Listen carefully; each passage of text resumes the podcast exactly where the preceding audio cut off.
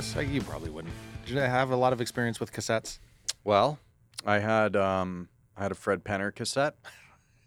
I had uh, which had uh, Cat Came Back and Ghost Riders in the Sky, Sure, that got really worn out. big time. Uh huh. I had a math rap cassette.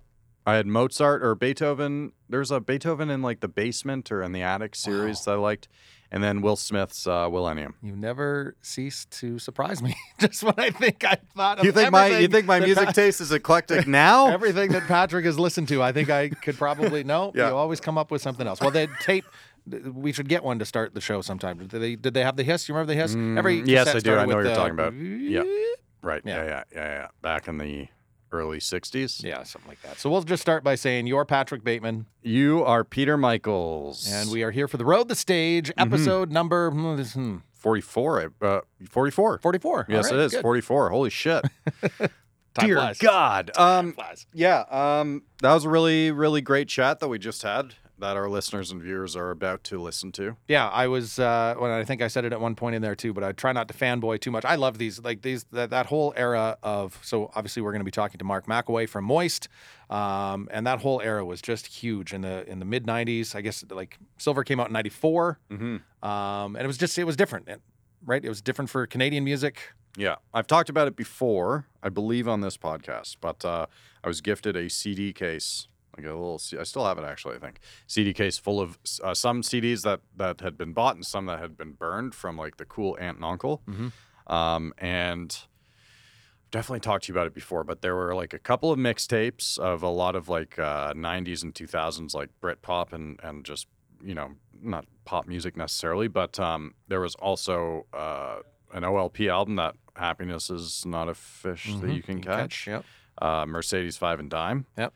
And a couple others that I don't really remember, but those are the two that stuck with me the most. I really love Mercedes Five and Dime. And, and that's really interesting because that uh, album uh, really kind of uh, segregated their fan base a little bit. Very similar to the Tragically Hip when they went from Day for Night to Trouble at the Hen House was a pretty big transition in sound for them. oh, okay. And they kind of lost a few fans along the way. I think just going in that different direction. right. And Mercedes Five and Dime was quite a bit of a different direction from Creature and, and Silver. Yeah. And I think the same thing kind of happened there a little bit. Yeah, I, I will like. I think with Mercedes Five and Dime, the album opener. Do you remember the album opener? Uh, underground, I think. Yes, it is yeah, underground. yeah. That is a very cool sounding song. And you know what's really fun? And I guess I should have. I was thinking about bringing it up in this conversation, but I don't. But uh, I was one of those, and it's the same thing with you know the, the you know the hardcore Metallica fans that are they, hit the Black album, they sucked, and Yeah, yeah. now looking back at it, I mean that's a pretty good album. But same thing, I was one of those fans that like Mercedes Five and Dime just didn't quite have the edge and the aggression that the first two Moist albums had. Uh, and I was like, ah, this is just kind of soft and blah. But I did go back and listen to Mercedes not that long ago, Yeah, and and and even under Underground is a awesome track. it's really good. Was that a single? Underground was a single. Breathe, uh, and I think the other one was Come Come and Goes. Come and Go. Comes and Hmm. goes. Uh, but anyways, it, it- it's a good album. Like I was an idiot. Like why I had to take that stance. Clip it. Damn it. it. Um. Right into it. So yeah, shout out to Mark Makoway for joining us. Moist dropped a new album, um, and uh, we're happy to talk to him about it. But we have to offer a little context because something came up in this episode. Um, today, you texted me and you said that Greg Blackmore has passed away. Sad face. Very sad face. Um, I don't use faces in my text, but if there was a time to use it, it would be that. So tell us about Greg Blackmore because you knew him a lot more than I did. Yeah, so I'd been, uh, you know, probably worked with Greg for close to two decades in the in the radio industry. So he was basically the radio liaison for Universal Music. Right. So any band that was uh, attached to Universal, he was responsible for shepherding them and their music. the radio stations and in- letting them yeah. know. Just in Alberta. Uh, he was just Alberta. Right. Okay. I mean, it's a it's a big industry, so yeah, that's a lot of lot of ground to cover. For Yeah, sure. and and I mean again, and we talk a little bit about the you know kind of the difference uh, where record labels are now. But yeah, back in those days, they, so and even Greg mostly represented Southern Alberta, and then there was a Northern Alberta Yeah. Universal counterpart, and then Vancouver would have had. And now things are a little bit smaller, and you get one rep that represents a, a much yeah. broader scope. Um, but yeah, Greg helped over the years facilitate, you know, anytime we do record giveaways or Mhm, artist interviews or concert tickets or any of that sort of thing. And it's funny as uh, I got the email from uh, Ryan Shepard, who's the head of Universal, uh, the promotions division.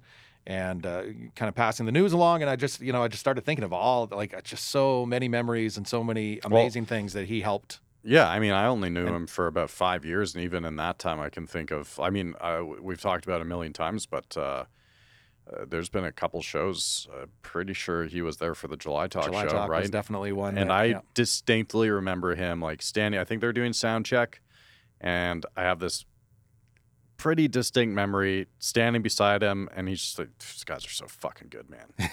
Like I, like he was the realest of real guy. Like he, Oh, yeah. and, Yeah, yeah. And, and a huge prog rock fan. oh, Uh, remember he actually Yeah. came in with Crownlands yeah. uh, to the station that one I think I talked to him for about forty minutes that day. Yeah, just talking in the just lunchroom. talking bands and, and just a real dude. Told it like it was. Yeah. Uh, and uh, and just a real dude. And- Another another. I went down to Calgary a few years ago to talk to the Beaches. The Beaches played the Grey Cup halftime show, and Greg set up an interview with Leandra and um, who else was there? Is it Jordan? It was yes, it was Jordan and Leandra. Yeah. It was in the lobby of the Fairmont. I think it was the Fairmont Hotel. Yeah. So super plush, nice, posh. And I just walked in. I was like, "Yeah, well, Greg, what are we doing?" He's like, "Ah, just sit over there." Do it there. I was like, "All right, okay, let's yeah, let's do it." And uh, he was always super, super encouraging about uh, not just my interviews specifically, but what we were doing uh, in radio at the time, and and when we started the podcast he had some really really nice encouraging things to say about it so Yeah, he was a uh, great guy. And so, not to one up your your Fairmont story, which Yeah, was yeah. a pretty posh this is pretty, setting. it's pretty funny uh, the Headstones were playing at Flame Central, and so Greg had organized for me to interview Hugh Dillon uh, at Flame Central, and soundcheck was going on at the time. We were up at, at like a higher level at, at Flame Central, uh, and so anyways, we started the interview, and I was already kind of ner- like he was a kind of an intimidating yeah dude. So I'm definitely I was nervous for that one. Uh, and we start the interview, and like we're like a minute or two in, and things are going pretty good. But sound check for the opening band is happening, right and all you can hear is the snare drum tap tap tap tap tap like nonstop. And like so, you, you got a little frustrated and stopped the interview. And I was like, oh fuck, here we go. This is the, this my worst nightmare is coming true. He'll- Hugh's stopping the Yeah, interview, yeah. walking out. So he's like, we gotta we gotta find somewhere else to do this. And and Greg was there as well. And we started walking along the the concourse at Flame Central. And Greg was like, well, what it- like the venue's closed at the time. There's the, women, the there's the women's bathroom. Why don't you guys go in and do it in there? yeah Hmm, yeah, okay. So I interviewed Hugh Dillon in the women's bathroom at Flame Central. bit different than a, A little different than the posh lobby. hotel bit different yeah yeah yeah Yeah. it's funny because you, you you say he's a little intimidating uh, hugh dillon and i mean if you don't believe him then just go watch pete's favorite show yellowstone No spoilers. No spoilers. uh, anyways uh, yeah i like yeah, uh, rest in power to greg blackmore man 100%. It fucking sucks a great, uh, great man for the industry, uh, a great supporter of bands, and uh, yeah, big loss for Universal Music and uh, in the music industry for sure. And with that no, let's have a fun conversation uh, with Mark Makoway from Moist. A big thank you to uh, uh, our friends, friends of the show sawback brewery Go Services Inc. tourism red deer and Bo's Bar and Stage. how's it going man It is going well. It is going well. How are you guys doing?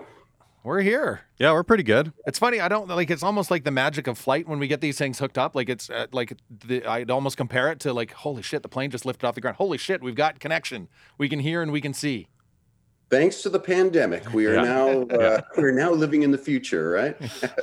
Uh, so uh, where where are you right now, Mark? You in you in Ontario or I'm in Toronto. Yeah. Toronto? Okay, very nice. Is that that's that's where you that's your home base?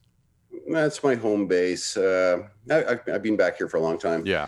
Live, we uh, we've been all over, of course. We lived in Vancouver. We lived in Montreal as a band, and uh, now we've kind of splintered. We got Okay. guys in Montreal. Um, Jeff's in Kingston. Uh, Johnny's in Ottawa. So we're we're kind of the the survey of this this area of the world a little bit. If you had to pick a like a hometown for the band, because you guys did move around so much, what do you consider the hometown to be for Moist?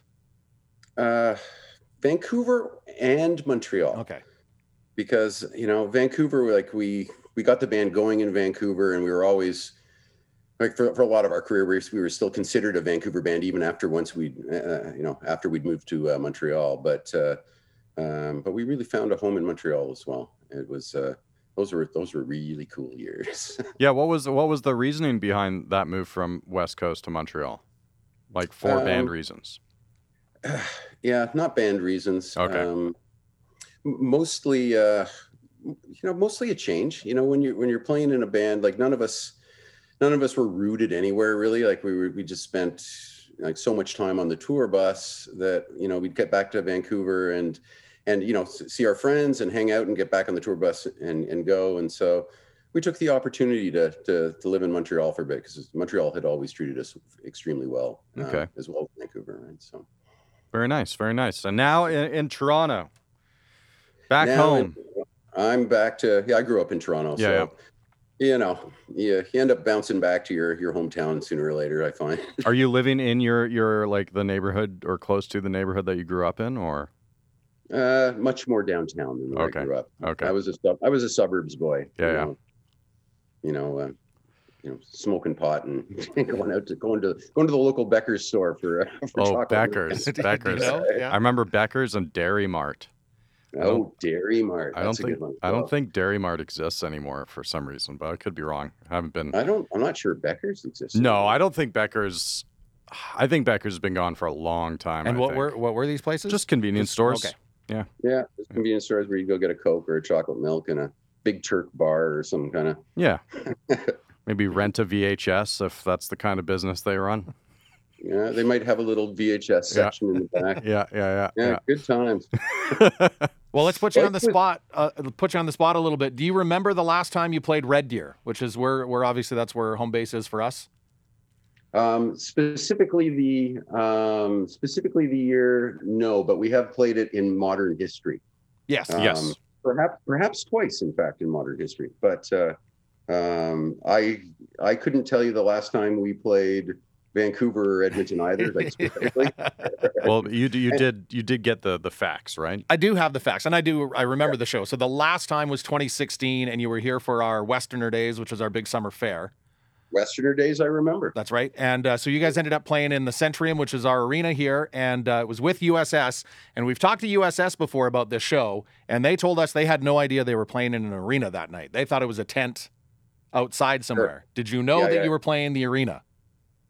Um, did we know in advance? Um, we never know anything in advance. You know, we we cover like in theory, but you know, like you just kind of just you, you go where they tell you to a little bit, you know, and uh, you arrive you, and you realize where you're playing when you're doing sound check and you're loading your you're loading your stuff in. That sounds quite nice. Yeah. Just to approach everything with a certain level of uncertainty. Just Yeah, well, it doesn't all have to be uh, doesn't all have to be figured out in advance. There's a certain spontaneity to being on the road. I, I that if you can keep if you can keep that, it's uh, I think it, I find it helpful. no, I, mean, I think that's probably. I think probably a lot of bands go in the opposite direction. I, I can only imagine. A lot of loose Um, loose plans. Yeah, I think Yeah. our our favorite response to that question was we had Dave from the Strumbellas on and asked the Mhm. same thing if because they they played a pretty memorable show here where they were in a big inflatable dome tent during the um, Canada Winter Games, which we thought was pretty memorable. And he was really honest right away and says, "Guys, I don't remember where I played last night. like it's Yeah. just it's and it's a blur, right? it, it it becomes a blur. A little bit less if you're not specifically on the road, but uh, um, like if you're if you're just sort of flying in for a show, it, it's it's easier to it's easier to kind of remember what what was going on. But uh, uh, if you're if you're doing the night after night thing, and if you are if you are just kind of sort of getting on and off the tour bus, that's a much different trip.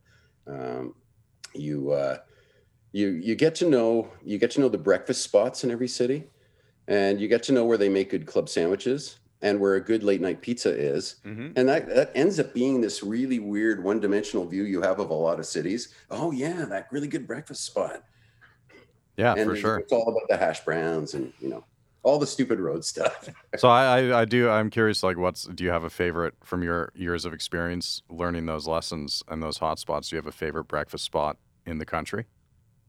Uh, i'm not gonna i'm not gonna narrow it down i can't name one in red deer and i apologize It's all right. It's all right. Um, um, there, there used to be. I'm not sure if it's still going. Um, the Elbow Room in Vancouver was was extremely great, and they and they were they prided themselves on being abusive to the uh, to the to the clientele. So like, just sort of being rude if you asked for something. That was their that was their thing. Um, yeah, so great spot there. Uh, beauties in Montreal, the Senator in Toronto. Um, the list kind of goes on. You got w- got would- some good selections. Would you guys sure. go out uh, like as a group, like every like it was a group thing? Everybody went to the same place, or did you guys kind of divide and conquer a little bit? Uh, kind of together, kind of. You know, it's sort of just dependent. Dependent. You know, breakfast is sort of a bit of a hit and miss thing too, depending how how hard people were going the night before, of course. Um, but uh, you, yeah, a lot of times you find the activities are because everybody's just kind of like, particularly if there's a day off, you find that the whole band goes to someplace. You know, like the whole band goes to the mall. You know what I mean? You walk around the mall. We're just bored. There's nothing going on. The whole band goes to the sports bar. You know what I mean, or whatever, whatever happens to be going in that in that particular uh, in that particular jurisdiction. Um, now that being said, I would assume there hasn't been a whole lot of whole band goes and does this for the last couple years now, right? It's been a little quiet. Yeah, Yeah, despite putting out a new record. we did a uh, we did a show uh, in Ottawa with Our Lady Peace in September. Right. and uh, uh, it was an outdoor show. It was meant to be all socially distanced and kind of a responsible play. And of course, once you get up and you're playing and, and, and the crowd, you don't stop the show and say, okay, everybody, everybody five, you know, five, six feet apart or whatever. It was a regular show. It was, it was crowded in and it was like, mm, that kind of felt like a super spreader event to me. You were you thinking that on stage? Well, a little bit, you know, like, like I wasn't feeling, I wasn't feeling like I, I like, you know, we were in danger or anything like that. But I was like, hmm, there's a, yeah, it was, it was, it was kind of like a rock show from Florida.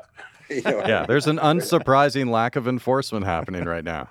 and that's exactly right. Yeah. And uh, but fun show, and and because because we haven't been doing a lot of playing, we actually got together for a few days before the show just to hang out in Montreal and and jam and get the set back up and and and and hang loose. And that was uh, that that was refreshing. That was re- very refreshing, to be honest.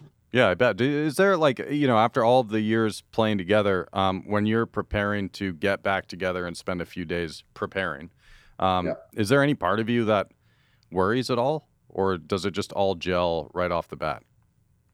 uh, you you have more adrenaline going into the show than you would have if it was show show 10 Yeah. or show 20 of a tour or something like that for sure um, and and if you're not feeling like the band's got it together in rehearsals you might feel a little like little uneasy about the show kind of thing but uh, generally speaking we uh, we do get together and and play and and you know you just rely on your brothers. Ev- Like everybody's everybody's kind of got their shit together, so um, so you don't worry that much for the most part. It sounds And, nice. uh, So you guys have a new batch of songs, and we've this has come up quite a bit, obviously lately about uh, you know not having the ability to road test these new songs, which is a great place to kind of maybe help form them out a little bit. But I think I'd read Ammunition must have been you might guys must have played Ammunition at that show because I think I'd read that's the only song from the new album that's actually been played live.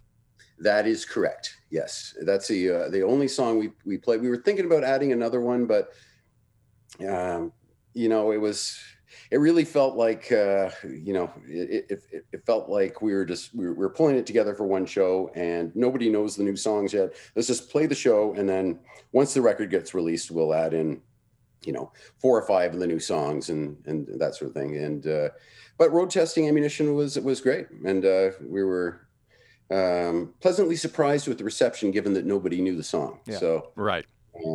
Uh, and uh, and if you if you catch people singing along with the chorus by the third chorus, you know you're onto something. Yeah, that's a great, great tip. Um, But uh, um, but yeah, no. So the we went into the studio. We the, we wrote the record over um, in in a similar way to the, to the way we wrote the last record as well, "Glory Under Dangerous Skies," which is we would get together for three or four days. Everybody's bringing in their own ideas that they've kind of worked up on their own a little bit, and sometimes an idea is as simple as just a riff or or some kind of a cool thing, right? And uh, and you bring it into the guys, and everybody, you know, by the end of it all, like it bears no resemblance to what came in in the first place.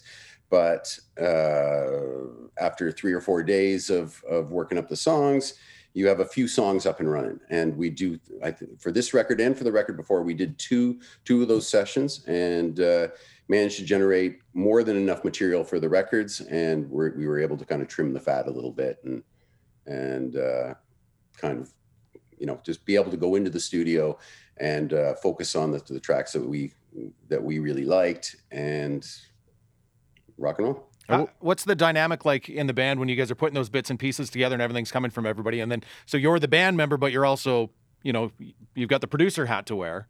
Uh, is there any conflict there ever? Uh, no.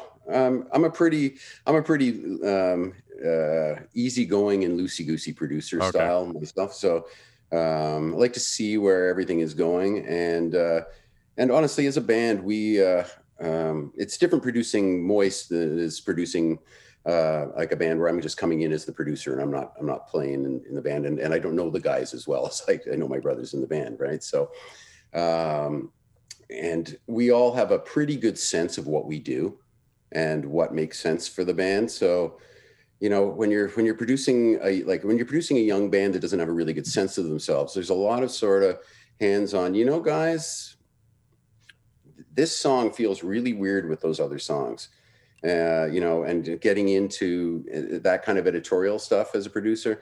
And that doesn't happen with that doesn't happen with my role with moist because everybody already knows what everybody in the band has a good sense of of what we do and what and what we're about and what kind of sounds good for us. Uh, so trimming the fat isn't uh, necessarily a difficult moment for you as a creator or producer. It's like if you're so loosey goosey, it would make sense that that's that's kind of a, a smooth process as well. Yeah, like 99% of the time if somebody's really married to something that Right. sucks Right. then then then it's a, then it's the it's the conversation Right. But that conversation doesn't stall production for four and a half days. no god no no and every and you know like everybody everybody has their has their time to shine and Yeah. and uh, you know you and if if one particular thing isn't working nobody's going to lose a lot of sleep over it. And uh, and we'll all gang up on that one person anyways right? Like uh, years ago we worked with a producer uh, david leonard when we were doing the, the mercedes five a dime record. And uh, he described the band as like a five-headed beast um, where like uh, uh, there's with lots of arms and everybody's clubbing each other on the head.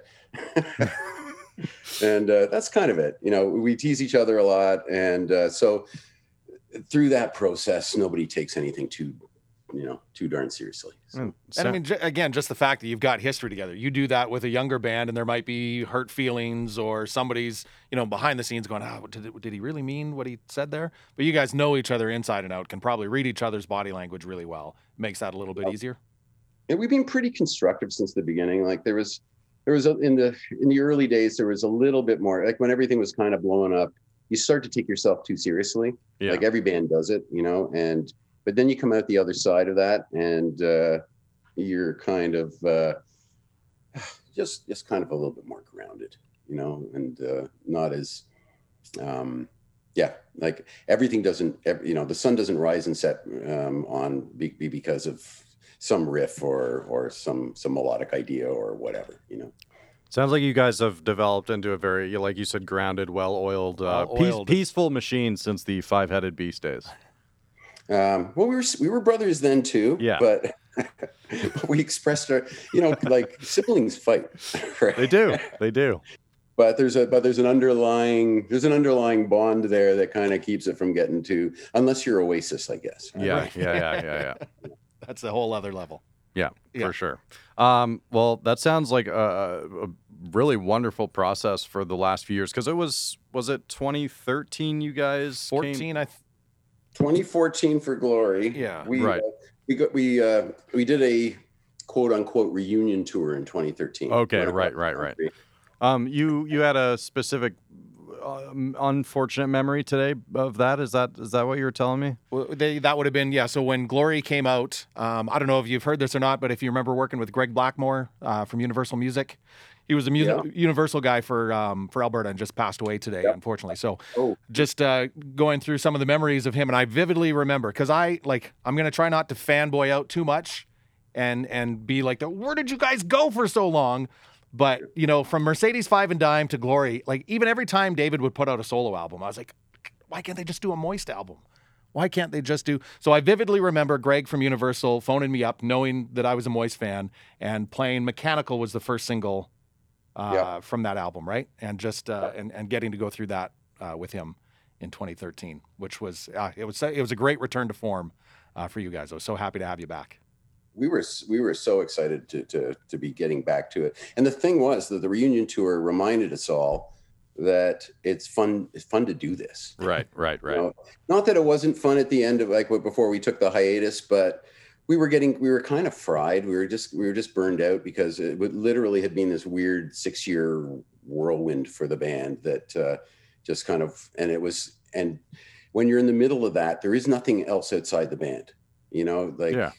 Um, like you you live in this really myopic, really crazy little world, and uh, and it it is easy to get burnt out. And a lot of bands talk about that. You know, after after a certain number of years, you kind of you know and you don't want to you don't want to dial it in you don't want to do your song you know just kind of just keep writing the same record over and over again and uh and so sometimes a break is a good thing. Now, we didn't intend to take that long of a break, and we never broke up after Mercedes. We just kind of just got busy with our own with our own stuff, you know. So. Well, and it was always interesting as well. Again, with especially David's first few solo albums, you'd look and see that you were producing. Kevin was involved in some of those first few albums. Jeff's involved in some of those first few albums, and and again, being a Moist fan, I'm like, well, why can't why can't this just be a Moist project? Yeah, eh, but moist. But as I say, moist is is all consuming once it gets going. Yeah, it's a little bit more balanced now, and uh, but but it's still a bit all consuming when it get really gets going. So, um, so you, you got to go in eyes wide open. But it's uh, um, yeah, it's a it's a it's a shame we didn't drop a couple records in the in the 2000s. But uh, hey, yeah, you still got lots of time. That's right. Yeah.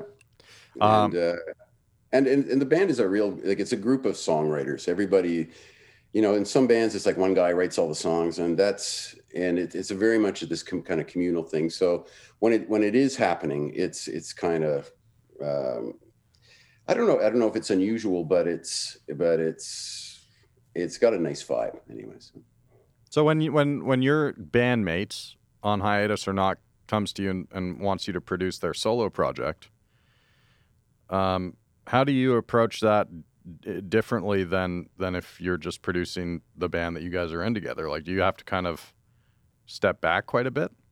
A little bit, yeah, yeah, for sure.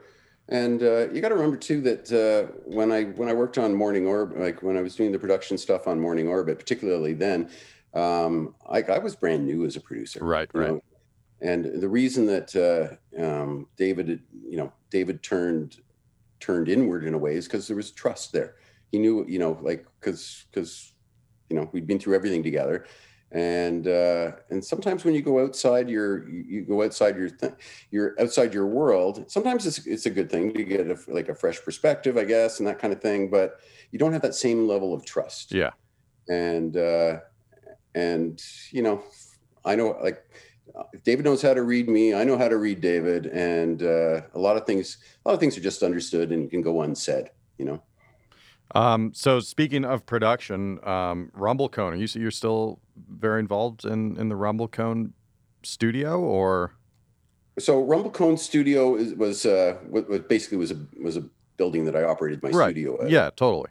And uh, uh, I closed that specific studio just because because it started being a pain in the ass, to be honest. Okay. So, um, you know, if I swivel my camera over, I've got. Uh, I was gonna ask what that. Yeah. Oh my oh, wow. god! quite a, you know, uh, our uh, our our just you know at least half of the studio moved into my house, anyways, and and uh, I haven't been producing other bands for for a couple years, anyways. Okay. So, um, but you know, I mixed I mixed the the new Moist record right here. wow! Wow, that's incredible. I think our audio producer uh, quickly rushed out of his his room to try to see the camera, but uh, he'll he'll have to catch that footage later.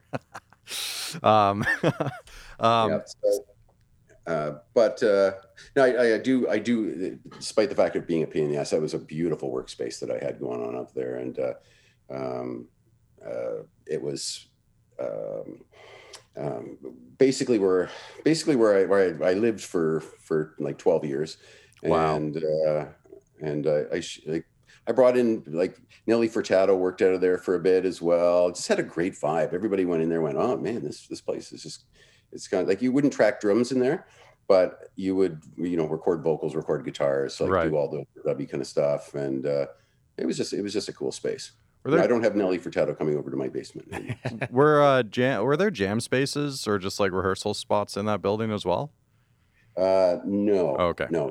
Yeah, that was uh, it was it was the strangest little building. It was basically the, uh, I think it had been like a furniture restoration place that somebody had built behind their house. Nice. So uh, and and it just it got built into a studio before I came along, and uh, and uh, I don't know, it just it had a vibe. Heritage Restoration was what the building was called. Okay. inside was a couple of recording studios. Um, before we move on, I'm sure Pete's dying to ask what you're drinking. Isn't that is it that obvious? You Yeah. can see by the growlers in what, front of us. What, what, uh, what are you drinking, Mark? If you don't mind. Uh, no, nothing, nothing too spectacular tonight. Um, um, I was, I was planning to, I was actually planning to drink Lug Tread tonight, but, uh, um, but I went into my fridge and all I had was Sapporo, which is, which is okay. okay. yeah, It's pretty good. Nothing, nothing special. Um, But I, to be honest, I'm a bit of a fan of the very vanilla beers from Europe. Anyways, I do drink, I do, I, find myself drinking Stella and Heineken quite a bit. yeah, yeah. Less of a craft beer guy, just, and I'm not a fan of IPAs. Like, sorry. That's fair. That's fair. I remember watching. A I forget what musician it was, but talking about how like, you know, you go on tour, you go to these music festivals, and they they serve you IPAs, and it's kind of the last thing you want to drink That is definitely the wrong thing. on a day that you're gonna perform when you're because sweaty and hot and and yeah. it just weighs you down. Just weighs. It's just a. It's just a lot. Uh, yeah it's uh it's important to have a, a clean easy drinking beer Yeah. Totally. totally. back in the day it always used to be molson dry remember molson dry i don't even know if they sell it anymore. I don't know if I What remember what what, Molson what Dry. was Molson Dry? well it was just it was another it was a molson product you Yeah, know, yeah. obviously right? so not terribly different than all the other molson products but it was uh um but it was dry all right. All right. A Did it have kind of a dark blue, greenish kind of um, can, and and dry was in red lettering? uh, if I'm that thinking of the sounds right- right it sounds about right. I think I kind of have a little recollection. What a memory. yeah. Hey, when it comes to want- beer, do you want to can draw draw the can for us? kind of a it was kind of a 90s a 90s bar beer Yeah. right so Um, well, that's that's a uh, we should actually start asking that kind of question more often on the road. The stage podcast is is beer preferences on the road, because we often, I think, especially in Central Alberta, assume that craft beer is like the only option nowadays. right? Well, it but is. it is certainly not. There's a lot of great craft beers out there Totally, but uh, totally. um, but to keep it simple the problem with putting craft beer on your rider when you're traveling is it's not necessarily good Yes, that's true. There's a whole lot of crap. yeah there's a lot of ones i don't like very much Yeah, so yeah, yeah. the moist rider is uh, uh, uh, 20 or 26 or 40 40 ouncer of vodka a uh, 24 of heineken uh, three or four bottles of uh, decent red wine Nice. um, a, a smaller bottle of whiskey. Um, we don't always drink all that every night, by the way. But but how much? How, how much has that changed from the beginning days? Like, let's go to a rider from 1996 compared to one from that 2013 tour. Would would it be the same? Well, no, s- similar concept. Yeah. Similar concept. And we weren't uh, like the, the bands in the UK, for example, and we did quite a bit of touring in the UK back in the in the early days um, as well.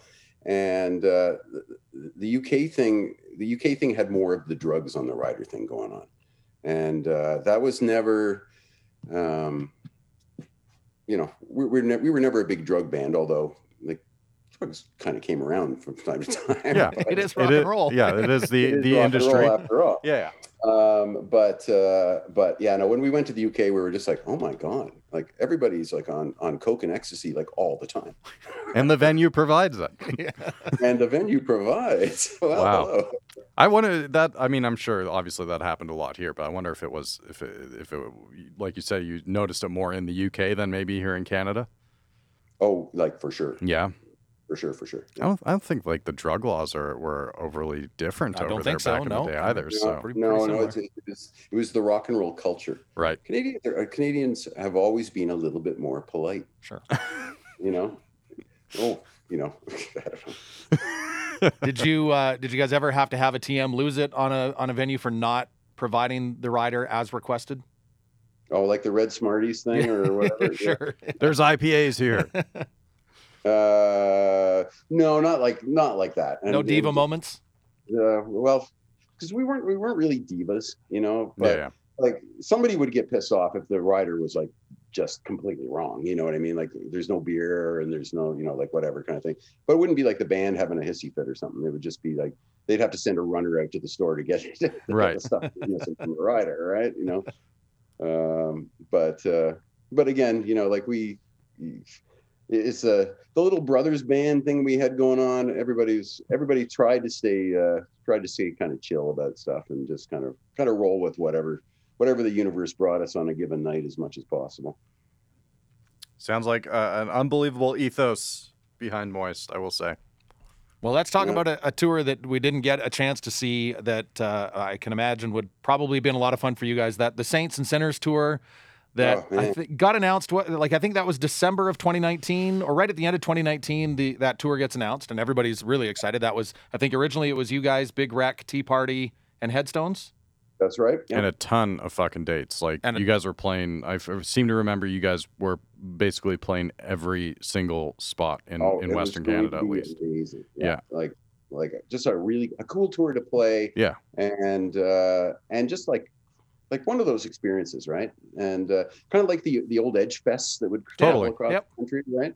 That kind of thing. And uh, yeah, and then uh, the the big wreck guys kind of got tired of got tired of the constantly moving the thing along, so we we they we brought Sloan in to replace them, which also would have been a Hell yeah. great, great tour. And yeah, we just we just couldn't. At the end of the day, it couldn't happen.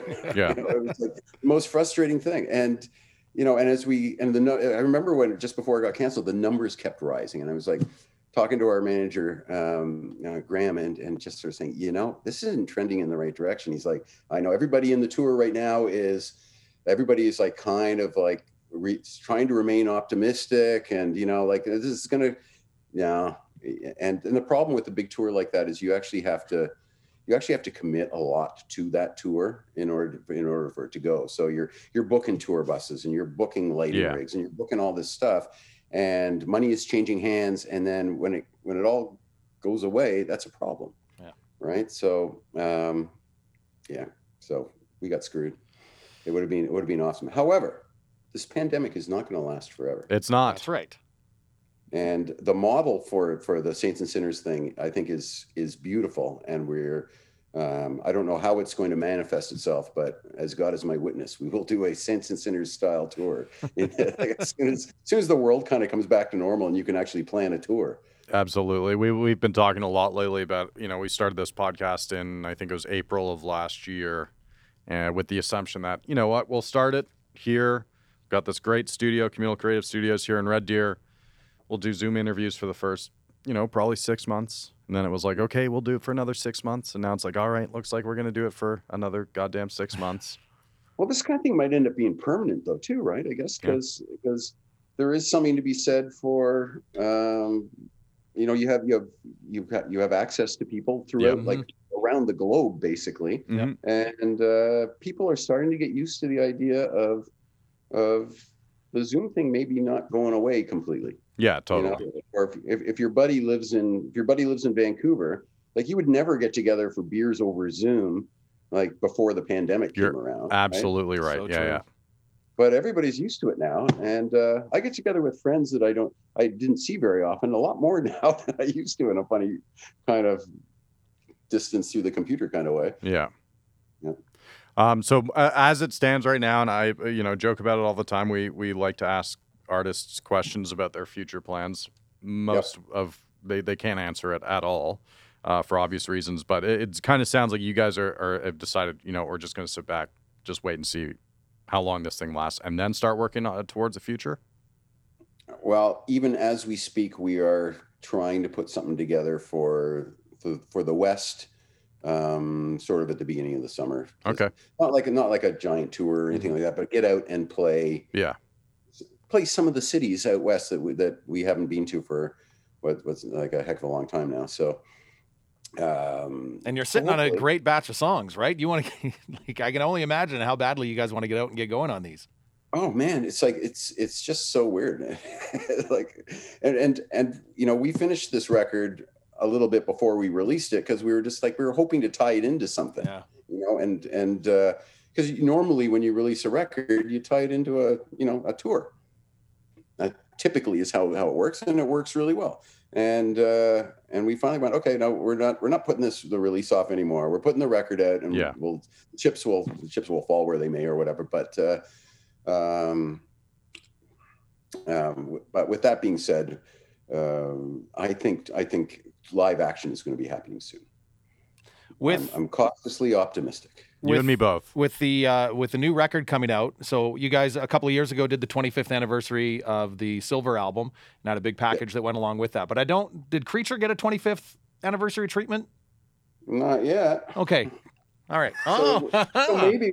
Well, you know, there's, there's- you know, there's there's conversation because it would be so fun to go out and play that record in the same Oh. way we did we did Silver, Yeah. and uh, uh, yeah, we'll see. It might end up having to be like, oh, that that well known 26th anniversary. Yeah, yeah, yeah, At this point, you may as well just. Uh, we've missed too many anniversary album tours in the last two years specifically. So Yeah, no, that's exactly. it. And we're not we're not going to wait till it's like till the record's 30. And That's that's yeah, that's that's too long. hell, go for 50. Go for 50. 50th anniversary tour. Yeah, I I think that would be a kind of a different show. But Sit down show. yeah, definitely the sit down show. Some That's the- stools. The, the first acoustic moist tour. Yeah, yeah, yeah. Yeah, we did that years ago when Dave. I don't know if like uh, years and years ago, David blew out his appendix when we were on our first tours, and uh, Shit. and he was and he was just like in he he was in the hospital, and then he wasn't he wasn't fully recovered for a bit, and uh, and uh, we we kind of figured figured it out in a slightly sit down fashion for a bit, Okay. you know. So we're no strangers to these these and and the intimate and interactive, or you know those Right. like the, MTV unplugged uh, style stuff. Uh, we did a couple of those, and those were always kind of fun. Did you see that? weird us, but Did you see that quote from? It was one of the Gallagher brothers the other day about Dave Grohl. No. I think it was one of the Gallagher's. uh, Something about like when when Dave broke his was it his leg or his Yeah. foot or something, and then continued the tour on the throne. Yeah. Uh, one of the Gal- I th- I'm pretty sure it was one of the Gallagher's said like, yeah, you kind of fucked us by doing that because now like, you know, if I have a sore throat or the sniffles, I can't I can't back out of a show because he he just kept going. yeah, Well, blowing out your Yeah. appendix though, being in the hospital, I don't think anyone's expecting you to hop up on stage too soon. There wasn't a ton of movement by the Gallagher brothers, anyways. To be honest, when they were playing, like no no True. diss on the band, but they weren't really a jump around kind of band. that is true. That is true. That is true. Um, so, are you going to tell your radio story What's my radio story? from like yes from 24 hours ago oh yeah. about the album Well, title? okay, sure. I I don't. Uh, who who's running the Moist social media account? Do you, do you guys? Uh, Jeff, Jeff and Kevin. Jeff and Kevin. Okay, So, yeah. So I'm still in radio, and uh, so I'm uh, filling in on a few of our rock stations in our hub. So I'm on in Kelowna and uh, Kamloops and yada yada yada. So yesterday the stations featured uh, ammunition as a you know a fresh track kind of thing. Um, and the station posted it on their social media and it said, you know, be listening at this time for Moist new song. And then you guys had commented sometime after it happened, uh, hey, thanks for featuring the track. And then during uh, my my break about the song, I brought up that Jeff Burrows had tweeted uh, a, a little thing at you guys about having an album title that was a little similar to a, a Tea Party album title. Yeah, and then all of a yeah. sudden there was a there was a comment below that said, "Oh, by the way, we're all cool with Jeff Burrows. It was all in jest, ha ha." So obviously somebody must have been listening to that radio station while I was doing that. Uh, I guess so. That's awesome. I'm not. I'm not in the loop on this whole situation. Although it does does sound like a little bit of something under the under the like. A, It's either Jeff or Kevin. Okay. Have, had you the radar a little bit. had you seen the the tweet from Jeff Burrows? Uh, no, I've seen a couple of tweets tweets recently Well, from Jeff. Bezos. He, he Um, has I a saw one where he was saying he liked the record a lot, which I which I enjoyed. Okay, well the the gist of this one was because their album title is At Ocean's End, and your yeah. album title is End of the Ocean. Oh, it's oh, it's like the jumble. Yeah, Yes. yeah, yeah. yes. yes. Yeah. But he was he was just uh, trolling. he was trolling a little bit. Is he a yeah. big big troll on Twitter? Uh, I don't know if troll is necessarily the right word. He's very vocal on Twitter Okay. for sure. Okay. And there's Uh, a lot of things to be vocal Jeff about. a- like we we go so far, like Yeah. we were label mates way back in the Yeah. day. We go we go so far back with Tea Party. It's it's it's all good, but they're like they're like the Step Brothers. Yeah, we've done so many shows with Tea Party over the years, and we know them well, and we've done terrible things with the Tea Party, and they've done terrible things with us, and it's all good. Well, and it feels like there's good camaraderie between all all of those bands. Obviously, you guys were going to go on tour together now, so things have obviously got to be good. Um, it's funny with with Creature just celebrating the 25th. Our Lady Peace's Clumsy just celebrated their 25th. Um, I kind of look at like you look at that era of kind of the mid to late 90s, and I almost look at that as a trifecta of of of what Canadian alternative rock was, the definition. Right, that clumsy creature, and I'd even maybe throw in I Mother Earth, Scenery, and Fish, all kind of from that same year, year and a half defined Canadian alternative rock. Would you agree with that? Did you kind of feel like that's what you guys were involved in? it, it really felt like it felt like a moment. I'm not sure why that happened exactly. Part of it was part of it was MuchMusic too, right? Oh, right. Yeah. those- it- MuchMusic was the center of the music universe for Canada for like particularly in those days, and uh, and um, yeah, there was that that the little handful of Canadian and and and a lot of bands that like aren't in the little short list that, that we're talking about that were also really really important to the scene, and uh, it was I, yeah it was, it was it was sort of Canada's, um, and there's been a lot of great eras since then in, in Canadian music, obviously, and a million great bands that have done incredible things both in Canada and internationally. But um, yeah, it was it was like a little moment that, that kind of coalesced, and and um, I agree 100. percent It's uh, um, great memories from that time, and uh, and really cool records. Like there's like, Yeah. really good records. I've got a couple of uh, I got a couple of late teen daughters, and uh, and they love 90s music, and and they they have a you know and they love Nirvana and they love you know like Pearl Jam and and Oasis and all these bands, but uh, but they they really love the Canadian bands. It's very. I find it. It's a very unique uh, kind of subgenre It's a within a genre. hundred percent. And would you, not to get too t- uh, kind of technically into the, the the the music or the format side of things, but like, would you say it was kind of born out of grunge? Like it's different from grunge, but it's a, like a slightly slightly a different take on it. Uh, we were all t- very affected by the grunge movement, Sure. though, right? So, Yeah. and uh, and all those, you know, like there was there was the grunt, like it was just it was such a beautiful decade in a way, starting with Nevermind, right? And Nevermind basically shut down, like in my opinion, anyways, shut kind of shut down the the the, the hair metal of the '80s and made it kind of seem ridiculous. And and out of that came came like initially the American bands and then the Canadian bands as well. Um, just just kind of anything anything as long as it as long as it had a certain heaviness to it for the most part, hmm um, and uh, and it was creative and kind of just different. Um, I think uh, it, that, that's that's a great that's a great um, decade of music to be living in, and uh, it'd be nice because so often so often music slides. Music gets lazy in a, in a funny sort of way and just starts to be kind of repetitive, Mhm. and then and then you have this little moment, and then it just becomes really really interesting, and then it slowly kind of gets repetitive again, and then you get another moment. That's my philosophical moment for the day, guys. Have you have you been able to pinpoint like with your experience as a producer, as a songwriter, as a performance over however many decades? Have you been able to pinpoint anything, uh, whether it's a sound or a mindset, um, a production effect of some sort, like uh, from from that time that you're missing in modern music today?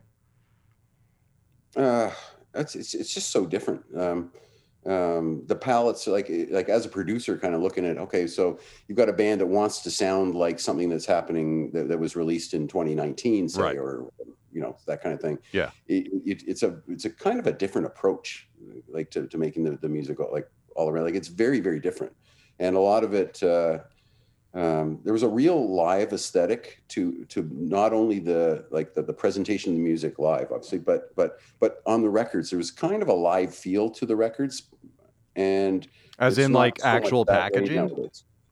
sorry As in actual like curated packaging with thought? Uh, well, yeah, but but also it, was, it the the the grunge era or like the '90s bands or whatever we want to call it. It kind of sounded more like a band was playing, Okay. All right. you know, and uh, like and and you know behind the scenes there was lots of studio magic going on with a lot of things, obviously, but um, but it kind of felt like a band was playing, and that's not you know, and that's it's kind of not what the vibe is now. Although it's it, it is actually I, I correcting myself, it is a little bit that way, but it like expressed more in a sort of organic. Um, almost more acoustic, organic way. You get the like. There's this, you know, obviously like sort of a Mumford and Sons, but but all the other bands that are kind of like that. You know what I mean? That uh, that feel like a band that's playing live. Just a much different presentation than what was going on in the '90s. But uh, um, but lots of bands don't sound at all like they're playing live. Yeah, that's a that's a good point. It's yeah that that makes that makes some live shows uh, a little difficult for me sometimes. Like I, I'm always excited to see the live version of what I've been spending my time listening to on my shitty, you know, speakers or earbuds or whatever. But uh, yeah, sometimes it's like ah, maybe that wasn't worth putting down on the track if you can't even come close to it To replicating to on being able stage. to take it yeah, on stage. yeah, yeah, yeah. Yeah, well, if if it's conceived in the studio, sometimes it's really hard to recreate. You know, recreate in the live live environment. you know, Yeah. Uh, it, dep- it really depends on how much uh, how much studio magic and how many bells and whistles are like are not only part of the sound but important to the sound, sort of integral to it. Right. Um, yeah. Now you But, s- you said your kids are, are pretty into music, older music. Sorry for it's whatever. Fuck. Um, is there? Do you pay attention to a lot of new music at this Um, stage in your life? I do. I, I can't keep up with my daughter. My my daughter Molly is like off the charts with uh, Okay. with music. Uh, both my daughters are really into it, but my daughter Molly's tastes are like so eclectic. Everything from like Ella Fitzgerald to the Pixies to Cool. you know like like crazy eclectic kind of kind of thing.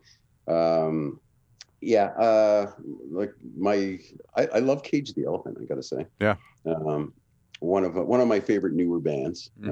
Um, which they're all they're, they're sort of almost veterans now, I guess. Yeah, that's You got like a talking 10, That's crazy. At 15 minute run. Yeah. Yeah. Yeah. Yeah, but uh, you know, like great, like great records, really interesting. Pretty original. good. Pretty original too. Definitely. Yep. I know I, I, I like that band for that, and uh, uh, and I've you know this is now classic rock.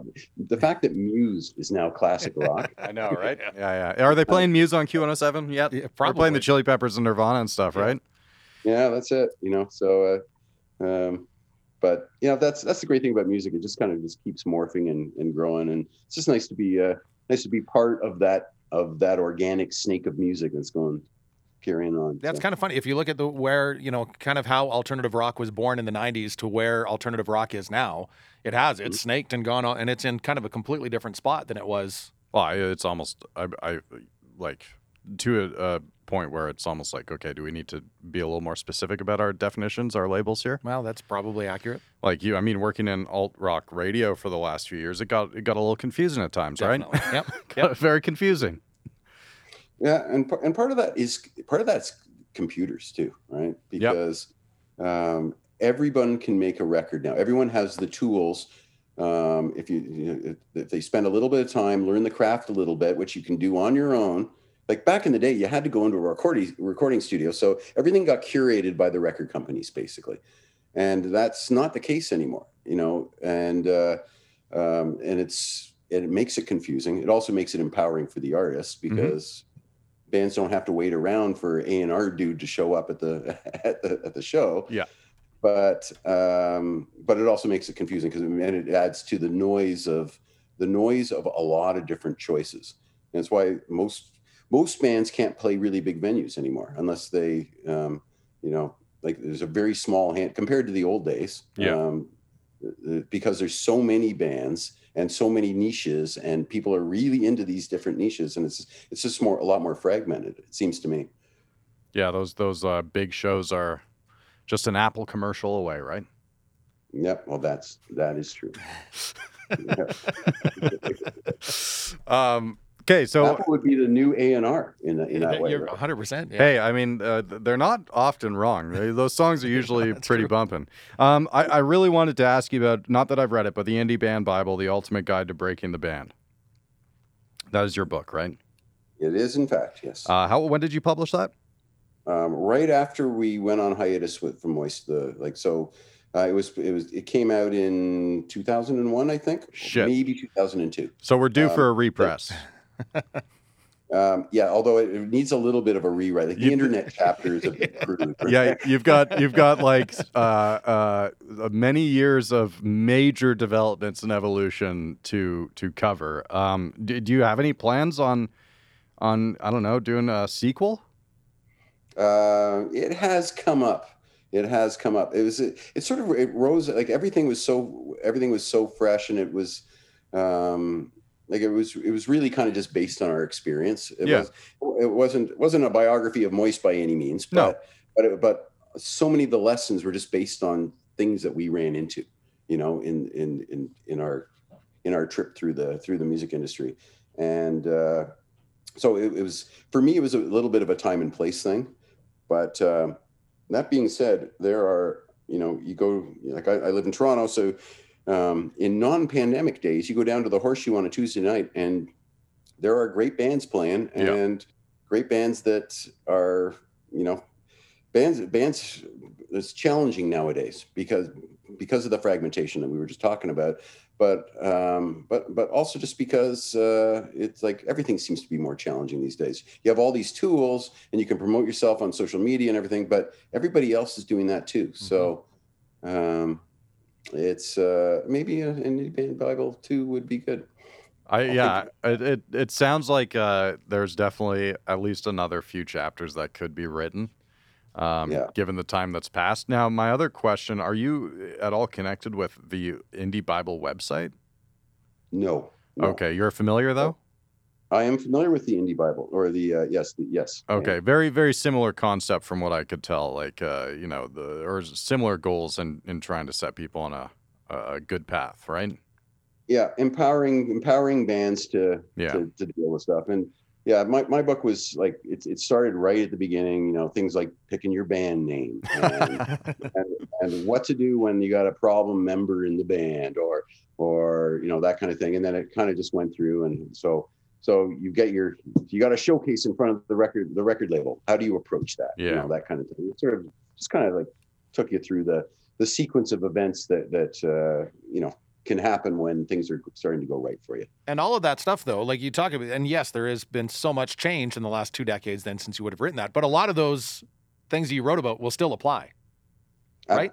That, yeah, for sure. Um, although bands don't rely on record labels the same way as they used to, of course. Yeah. Yeah.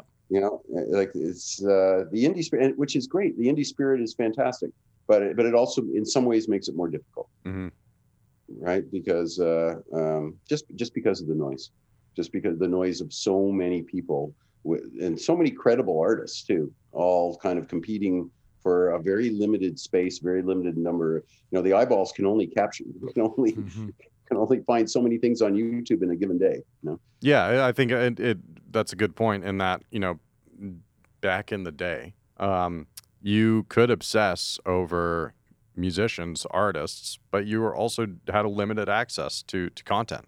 Yep. Whereas now you have an, a limitless access to content, pretty much, and uh, you can't obsess over. and it's same every- day, right? Like again, back in the day, you would have to wait for a magazine to come out, and Yeah. by the time that magazine came out, that interview was probably a month, month and a half old. Yeah. But now I know what you guys were up to yesterday because I saw it on your Instagram. Yep, it's uh, instant gratification, which is great. It's like everything is like everything is good and bad about everything is good and bad about the time we live in right now. you know, Yeah. so you know, social media connects us all and Yeah. completely divides us all at the same time. Yeah, that's uh, that's a good point. That's a good point.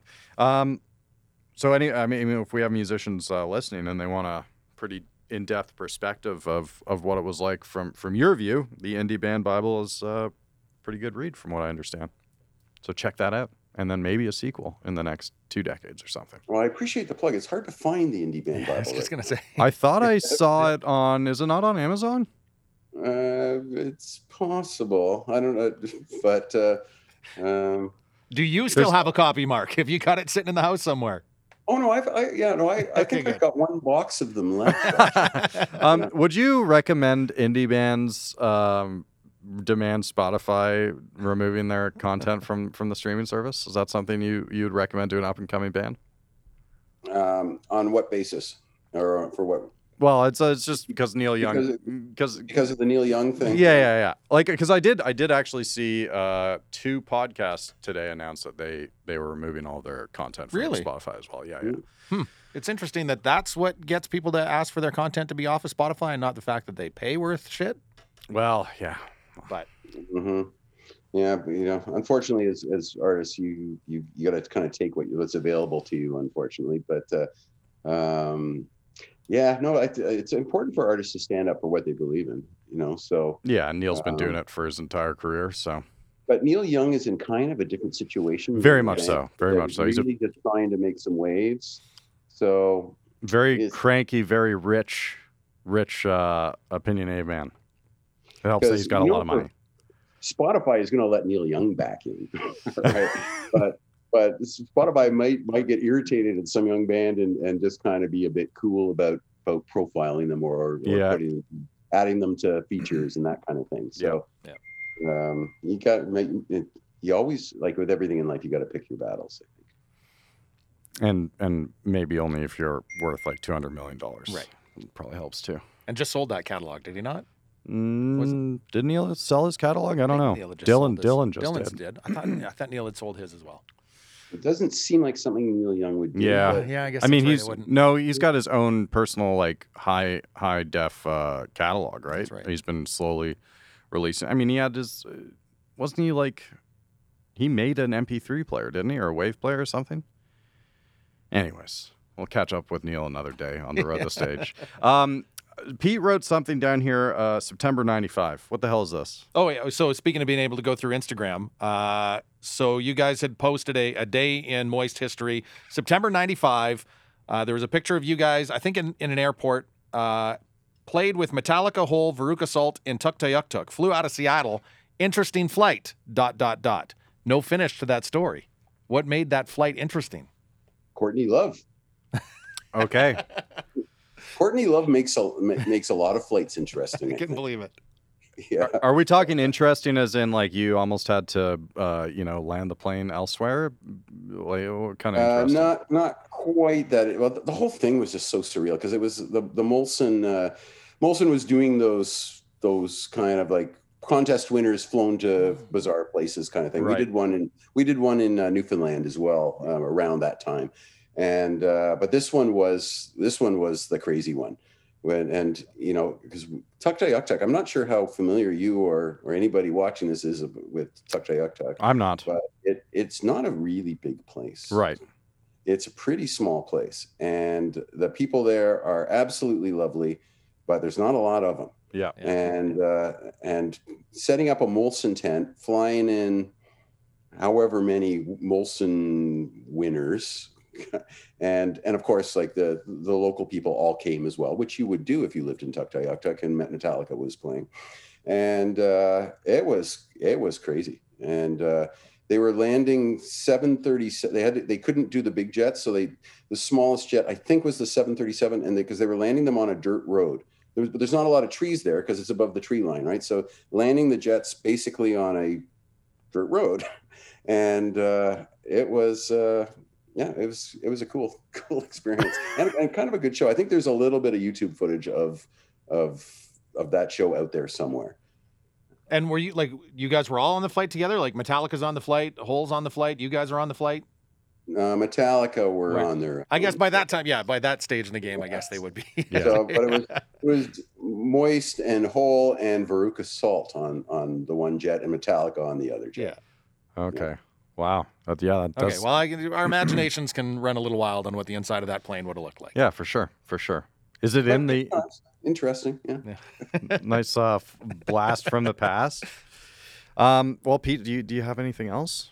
No, I'm excited. I'm glad to hear you say that there could be some Western Canadian stuff uh, coming up in the summer because I'm uh, I'm excited to hear some of these songs live. They, uh, you know, like you had mentioned with Ammunition playing that in uh, in Ottawa, uh, and and people singing along by the third chorus. That's the one thing that I found with this album is it it fits right in with the with you know everything that you've known and loved from Moist for decades. But we we tried to make a record that kind of I like I've been listening to a lot of vinyl, which uh, it seems like everybody is nowadays. But uh, but that's basically all I'm listening to. I try to avoid Spotify. Just not nothing against Spotify; they've been very good to our bands, and, but um, but I like listening to vinyl. Right? I like putting on a record, and uh, we try like part of the goal that and we were all on the same page with this was to make to, to make something that felt like a record you know that it plays through side one and then you flip it over and all the songs just kind of flow and tell a story and uh, i think we were reasonably successful with that it's not like a collection of songs so much as a as a body you know? Yeah i agree with that 100% and what like what is david doing with his voice? Like it's ageless. Like like I, and I did last night. I listened to I listened to Silver front to back last night, and then I listened to the new album. And like you like his voice hasn't aged at all. Like he sounds exactly the same. How? David david kind of looks exactly and same. And he looks yeah he's uh yeah he, i think he might have made a deal with i was just gonna so the the cup of youth exists on okay. that flight yeah. in september 1995 yep yeah it's a great album and uh and hopefully you guys get a chance to get out here and uh and tour it and we can maybe uh, say hello in person i would love that Great hanging, guys. Cool, man. Thank you awesome. so much. Have Thanks, a great Mark. night. Peace. Peace. Boom.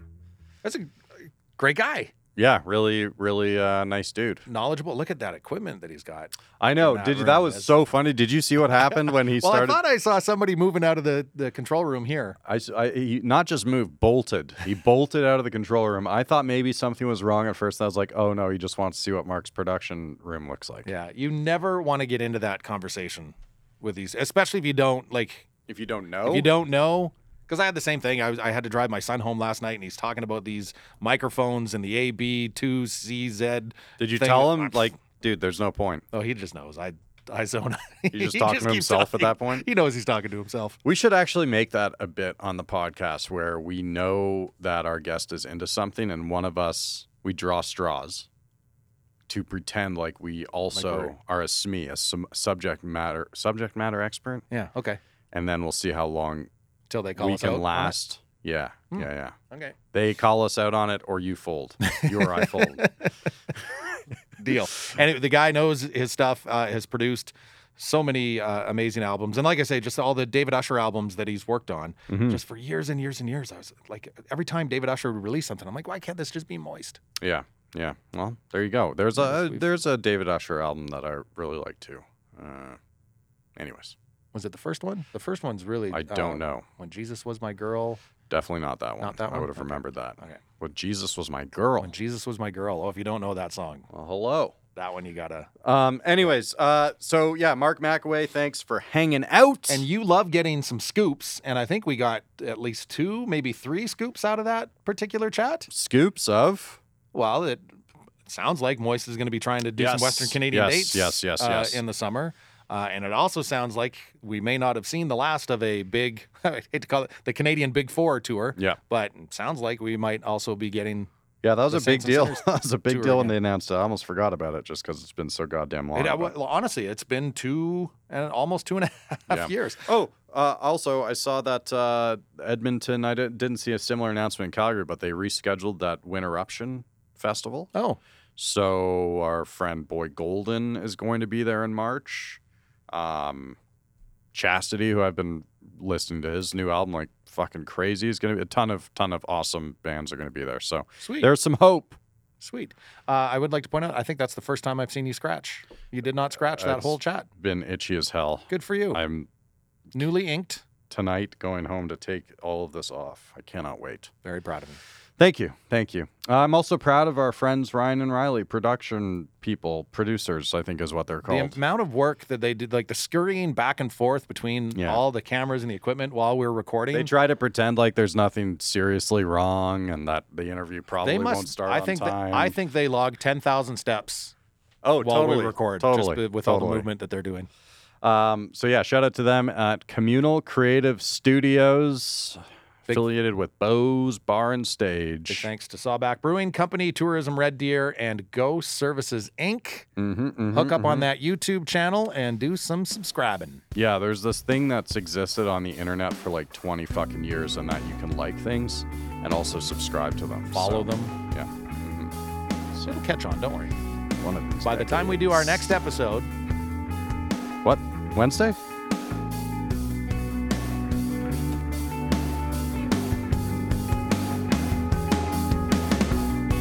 The Road the Stage is produced by Ryan Cooley and Riley Sur Yin at the Communal Creative Studios in Red Deer, Alberta. In partnership with Go Services Inc., Sawback Brewing Co., Tourism Red Deer, and Bo's Bar and Stage.